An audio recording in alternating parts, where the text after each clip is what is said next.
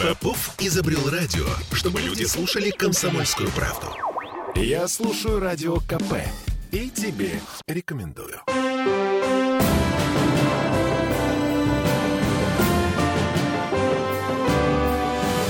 Нулевое чтение. И снова здравствуйте. Это Петербург, Петербургская студия радио «Комсомольская правда». Я Дмитрий Делинский. Я Денис Четербок. А это депутат ЗАГСа. Между прочим, Ольги Маркиной сегодня нет. Э, ну, в общем, на двоих немножко поговорим о том, как законодательное собрание меняет нашу с вами жизнь.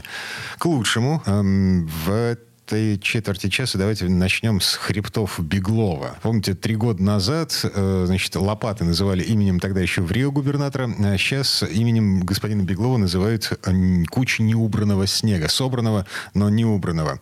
Скажите, у ЗАГСа все еще нет острого желания поговорить с чиновниками из коммунального блока Смольного по поводу того, что Вопрос происходит? на самом деле э, рассматривался на совете фракции и беспокоит вот та ситуация, которая складывается. Понятно, она объяснима в том числе числе и количеством тех осадков, которые одномоментно, что называется, обрушились на наш город, э, и мы это говорили с вами в прошлом эфире нашем. Вот. Но сейчас взять и отвлечь их от уборки, наверное, не совсем правильно. Мы видим, что сейчас на улицах э, усилена механизированная уборка, но снег продолжает идти, да, и, конечно, сложно вот так взять и за э, несколько часов убрать э, все одномоментно. Э, безусловно, будет э, разбор полетов, что называется, и с участием депутатского корпуса, но тогда, когда в первоочередном порядке все-таки уберут улицы. Mm-hmm. Слушайте, ну вот за неделю, которая прошла с тех пор, как мы с вами в предыдущий раз э, разговаривали на эту тему, мы успели выяснить, что в последний раз э, серьезное бюджетное финансирование закупки э, снегоуборочной техники было еще, внимание, при Валентине Ивановне Матвиенко. То есть ни при Полтавченко, ни при Беглове, несмотря на то, что после зимы 2019 года Беглов обещал э, все исправить. Э, и, кстати говоря, нас, средства определенные были выделены тогда на закупку и техники. Другой вопрос, э, как используется эта техника. И мы, когда рассматривали более внимательно на профильной комиссии вопрос подготовки э, города к зимней уборке, вообще там, как она осуществляется, э, у нас есть случаи, к сожалению, когда купленная техника просто простаивает. Mm. Да, по той лишь причине, что нет там человека, который бы вел эту машину. Да, и везде разные ситуации. Где-то техника простаивает потому что не, не, хватает какой-то комплектующей, которую можно было бы уже давно заказать. Ну, вот, поэтому говорить э, о том, что вот э, кинут сейчас несколько миллиардов э, рублей на покупку техники, это не совсем правильно. Все-таки техника, да, должна приобретаться, техника должна модернизироваться, техника должна быть разной, потому что есть у нас узкие улицы, узкие тротуары, да, там необходимо, если мы говорим о механизированной уборке, значит, более мелкие образцы э, машин. И где-то у нас широкие проспекты, и там э, подойдет э, классический, да, там тот же самый КАМАЗ или э, такая большая грузовая машина, где прикреплен вот этот дворник для чистки, очистки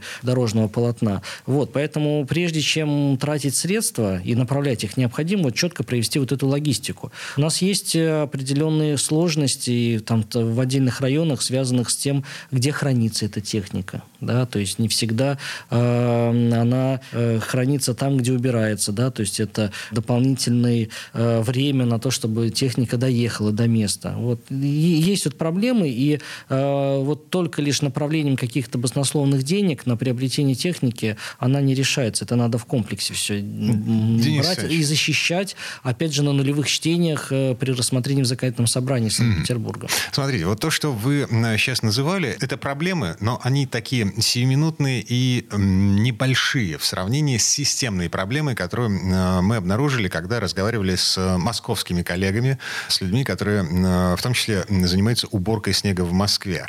А, в Москве, в Первопрестольной, все централизовано. Там нет такого, чтобы городская администрация объявляла тендер на проведение снегоуборочных работ. Этот тендер выигрывала какая-то компания, которая, значит, передавала полномочия субподрядчику, еще один субподрядчик, и там какие-то непонятные непонятны, люди совершенно... Короче говоря, у нас системные проблемы с организацией уборки снега, э, вызванные тем, как это все в принципе устроено. Я вам хочу сказать так. Мы очень часто изучаем опыт Москвы там, в законотворческой деятельности, в организации каких-то процессов. Э, Москва столица, у нее есть свои, э, свой правовой режим, скажем так. Да? И если вспомнить ту же самую реновацию пресловутую, да, в Москве она идет семимильными шагами. И не только потому, что достаточно большие деньги вкладываются в эту программу, но и потому, что для Москвы сделан целый ряд законодательных изъятий. Вот для Петербурга, таких, как и для всех других регионов, таких изъятий нет. Э, и вот эти изъятия, они и позволяют Москве в каких-то, какие-то вопросы решать, ну, что называется, э, немного по-другому. Административным административно, своими решениями, которые э, могут при, приниматься в э, немножко других реалиях, да, чем это диктует федеральный закон. То есть это прямо говорено в законах все. Ну вот, поэтому московские законы, они немного другие, поэтому жизнь там тоже немного другая. Другой вопрос, что опыт, конечно, надо изучать, надо исследовать, тем более это два таких больших мегаполиса, у нас много общего, много схожего. Вот. Но есть определенные юридические нюансы, которые ну, оказывают эм, негативное, скажем так, влияние на вот, э, наши попытки урегулировать те или иные вопросы по-другому. Ну ладно, в любом случае, все это, о чем мы сейчас говорим, не поменяется завтра, послезавтра, не поменяется это этой достаточно серьезный процесс, да, который требует, опять же, повторюсь, здесь не должно быть каких-то скоропалительных решений. Все должно быть четко продумано, взвешено, защищено, и дальше уже можно говорить о выделении средств, о каких-то организационно-реорганизационных процедурах и так далее. А пока запасаемся терпением, хорошей обувью и лопатами. Следующая тема, одна из э, самых важных на этой неделе, э, это судьба законопроектов о QR-кодах, о введении QR-кодов. Партия «Единая Россия», насколько я понял, отозвала попытку ввести QR-код на общественном транспорте. Но это не инициатива «Единой России», это инициатива правительства. Э, действительно, исходя из того большого резонанса, который вызвали эти законопроекты, исходя, кстати говоря, из обсуждений в регионах, а мы в законодательном собрании тоже обсуждали эти, эти законопроекты, у нас были свои вопросы, свои замечания. Ну, вот. Э, да, было принято решение о том, что вот второй законопроект, э, касающийся введения QR-кодов на транспорте, он пока не будет даже допущен к первому чтению и к рассмотрению. Угу, то есть Казань поторопилась например? Сейчас, сейчас ситуация состоит в том, что Казань попробовала, скажем так, жить в этих реалиях, и мы видим, к чему это все привело. Это непростой процесс с точки зрения администрирования, достаточно эмоциональный, э, тяжелый процесс, связанный с э, тем, как пассажиры к этому относятся, да, и, да и в целом люди. Поэтому э, вопрос, кстати говоря, освещался и на одной встрече с президентом, и э, президент тогда тоже призвал не торопиться и еще раз внимательно все взвесить, подумать. Поэтому второй законопроект, он снят будет с рассмотрения. Взвесили и подумали, что называется. Если да, если уже не снят. А, вот. а к первому законопроекту, который касается в целом да, вот, э, введения, возможности введения системы QR-кодов и их использования регионами, э, он э, дойдет до голосования, исходя из той информации, которая у нас есть. И в первом чтении планируется к поддержке, но э, с учетом достаточно серьезной доработки и уже те э, потенциальные поправки, которые были сегодня озвучены, они как раз раз перекликаются и с теми предложениями, которые, э, с которыми выступали депутаты законодательного собрания Санкт-Петербурга. Я говорю, э, первое, это о выдаче сертификатом тем, кто э, и QR-кодов тем, кто переболел, что называется, на дому, да, и имеет определенный уровень антител. То есть QR-коды будут выдавать по результатам анализа на антитела и ПЦР-теста? Да, и человек тем самым подтверждает, что да, он переболел. Mm-hmm. Есть, потому что не все обращались в больницу, да, и не всегда люди там вызывали на дом врача, если они в легкой форме болели, они перенесли это, ну, как примерно как грипп, да, вот, э, и лечились дома. У них тоже должно быть право на получение QR-кода. Второй момент связан с э, уточнением э, оснований для медотводов. То есть вся процедура, связанная с медотводами, должна быть широко прописана, прописана в интересах именно людей, с тем, чтобы не загоняли кого-то для увеличения статистики под вакцинацию, когда человека есть либо прямые прямые, либо косвенные да, показания к тому, что прививка ему делать нельзя. Вот. Третий вопрос по иностранным вакцинам. Тоже было высказано предложение о том, что те, кто привился иностранными вакцинами, эти уколы тоже должны признаваться, но в случаях взаимного признания нашей вакцины, соответственно, в другой стране. Иначе, no. ну, то есть, иначе, да. иначе будет не совсем э, здесь справедливо. Мы этот вопрос с вами тоже обсуждали. Надо сказать, что э, вообще в целом э, на повестке дня Всемирной организации здравоохранения сейчас стоит э, такое э, создание такого единого реестра тех вакцин, которые, да, там, условно говоря, перечень, который должен признаваться везде, во всех странах, которые присоединены к этой международной конвенции, в соответствии с которой создана Всемирная организация здравоохранения. Наши вакцины в Европе, в Соединенных Штатах Америки не признают до сих Нет. пор, насколько я понимаю, исключительно по бюрократическим причинам, потому что мы не можем доказать даже не эффективность самой вакцины, а, скажем так, условия производства. Наши заводы не удовлетворяют европейским требованиям по безопасности производства. Вот и все. Это формальная такая вещь, э, а эффективность вакцины, она э, во многих медицинских журналах, э, тот же самый Lancet делал много публикаций на этот счет. Ну вот, здесь вопросов как раз-таки нет. Будем надеяться, что эта бюрократия, она закончится, потому что от этой бюрократии страдают ну, обычные люди. Я знаю очень много примеров, когда э, люди даже не могут вернуться, например, сюда, в Россию, потому что имеют уже вакцину иностранную, но для того, чтобы им въехать и легально здесь находиться, им необходимо сделать и отечественную вакцину. А это вы, три недели. Да, но, как вы понимаете, не всегда это возможно, даже по состоянию здоровья, по медицинским показаниям. Я уже не говорю про другие аспекты этого вопроса. Mm-hmm. Так, ладно, вернемся буквально через пару минут.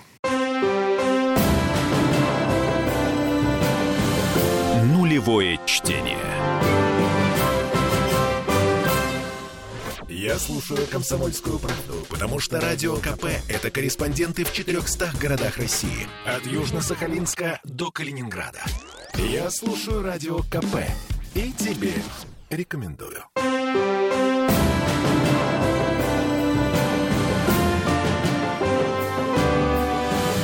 Нулевое чтение. А это мы вернулись в петербургскую студию радио «Комсомольская правда». Я Дмитрий Делинский. И я Денис Четербок. Депутат ЗАГСа. Продолжаем говорить о том, а, что происходит в Мариинском дворце, в частности, э, на охотном ряду, возможно. Такая вещь, продолжение темы про QR-коды и нашу массовую вакцинацию. Уполномоченный по защите прав предпринимателей в Петербурге Александр Абросимов просит федеральный центр спасти петербургские рестораны от бегловских ограничений. Там логика такая. С 27 декабря вход в кафе бары и рестораны в Петербурге, ну, мы помним, э, будет только по QR-кодам. При этом все еще действует и не планируется к отмене ограничения по времени работы. То есть в 23.00 карета превращается в тыкву. И господин Абросимов говорит, что, ну, как бы где логика? Если все вакцинированы, все с антителами, то зачем тогда продлевать э, вот эти ограничения на ночную работу?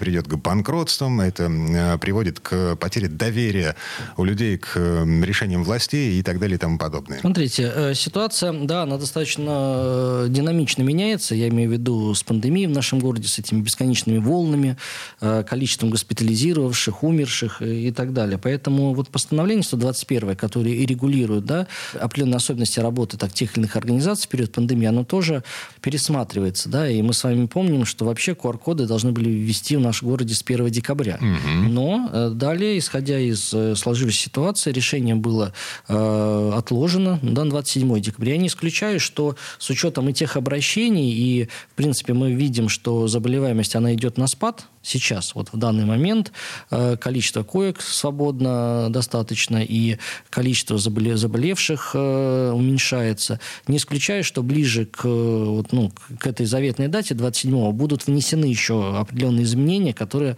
возможно, каким-то образом учтут вот эти беспокойства и снимут беспокойство рестораторов. То, что есть вообще вопросы к введению тех или иных ограничений, это мы неоднократно с вами обращались э, к этому вопросу, но мы впервые переживаем такую пандемию, да, и те вот меры, которые предпринимаются, мы все-таки видим, что даже та неделя локдауна, которая была, она через э, там три недели показала свою эффективность, хотя многие ставили под вопрос, а нужно ли нам вот этот локдаун, который был в ноябре.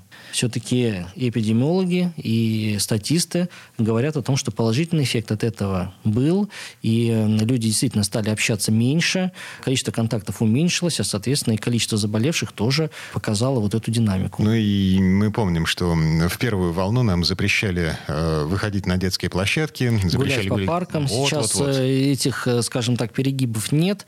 Ну, вот, и, в принципе, это достаточно такая ювелирная работа, связанная с введением тех или иных ограничений, потому что надо удовлетворить и э, эпидемиологов, и э, чтобы э, врачи тоже не испытывали на себе вот тут тяжелейшую колоссальную нагрузку, которая на них скатывается каждый раз, когда мы проходим там тот или иной гребень очередной волны. Вот. И, конечно, соблюсти баланс с бизнесом, да, с тем, чтобы в погоне за рублем все-таки она не была в приоритете наших жизней и здоровья. А, кстати, что с четвертым пакетом ковидной поддержки Смольного? Бюджет... Э, бюджет учитывает. Более того, мы с вами обсуждали в одном из наших эфиров, э, что определенные меры поддержки для отдельных отраслей на 22 год пролонгированы по части э, льгот по налогу на имущество. Ну, вот это и гостиниц касается, и других предприятий. То есть здесь город, конечно, не так поддерживает, как в первую волну, потому что и ограничения не те. Да? Вы помните, первую волну мы вообще не работали с вами. Там было два месяца локдауна. Да. да. Ну вот, сейчас все-таки э, и бизнес э, перестроился на работу в период пандемии, и люди уже с пониманием относятся э, там, и к маскам, и каким-то ограничениям по времени работы. То есть мы научились, что называется, жить в, в эпоху пандемии. Конечно, хотелось бы быстрее разучиваться и возвращаться к, нормальному, к нормальной жизни. Вот. Но, к сожалению, пока, да, и если мы посмотрим на европейские страны, которые немножко впереди идут, да, нас по, имеется в виду, развитию вот этой всей пандемии, у них, к сожалению, сейчас очередная волна надвигается, вот, и не исключено, что нас тоже это ждет. Ладно, меняем тему. Один из пунктов повестки дня завтрашнего заседания ЗАГСа – это выборы э, зампреда контрольно-счетной палаты. Э, один из э, ключевых органов в э, системе нашей власти. Э, я напомню, на всякий случай, по-моему, контрольно-счетной палате была поручена проверка деятельности предыдущего состава ЗАГСа да? Ну, проверка финансовый. деятельности аппарата, да. Mm-hmm. Вот. А в связи с чем выбирают э, нового зампреда КСП? А дело в том, что это выборные должности, то есть председатель контрольной палаты, заместитель председателя, аудиторы, которые работают, это все выборные должности. Срок полномочий их составляет 5 лет. Дело в том, что не так давно э, было принято решение о начале вот проведения процедуры назначения значение нового э, заместителя в связи с тем, что 14 декабря э, истекает срок полномочий действующего заместителя. Поэтому с тем, чтобы контрольно-счетная палата не осталась без заместителя, а все-таки заместитель – это одна из ключевых фигур э, в деятельности комиссии с контрольно-счетной палаты, извините. И здесь э, есть целый ряд полномочий, которые ну, должны реализовываться. Поэтому мы оперативно и э, приняли решение о необходимости назначения э, нового Э, заместителя. Но, кстати говоря, э, в конкурсе участвует и действующий заместитель. Ну, не исключено, что э, выбор депутатов пойдет и на этого человека. Поэтому выборы состоятся, и мы все с вами узнаем. Но это завтра в Мариинском дворце? Да, в 11.30 процедура, голосование, выступление, вопросы. То есть все как по регламенту положено. Угу. Роскошно. Четыре минуты до конца этой четверти часа. Давайте вспомним одну любопытную штуковину. А, помните, ваш же законопроект был летом. Вы вносили поправки в местный административный кодекс по поводу парковки во дворах. Парковка у мусорных контейнеров, парковка на пешеходных дорожках. Там было, по-моему, от трех до пяти тысяч рублей штрафа для обычных автовладельцев. И у нас тогда был вопрос, собственно, а кто э, будет выписывать эти штрафные квитанции? Потому что э, человек припарковался вечером, утром он уже уехал с этого э, места, незаконно занятого с нарушением действующего закона. А в это время э, ГАТИ, Государственная административно-техническая инспекция, которая, по идее, должна следить за такими вещами, ГАТИ спит.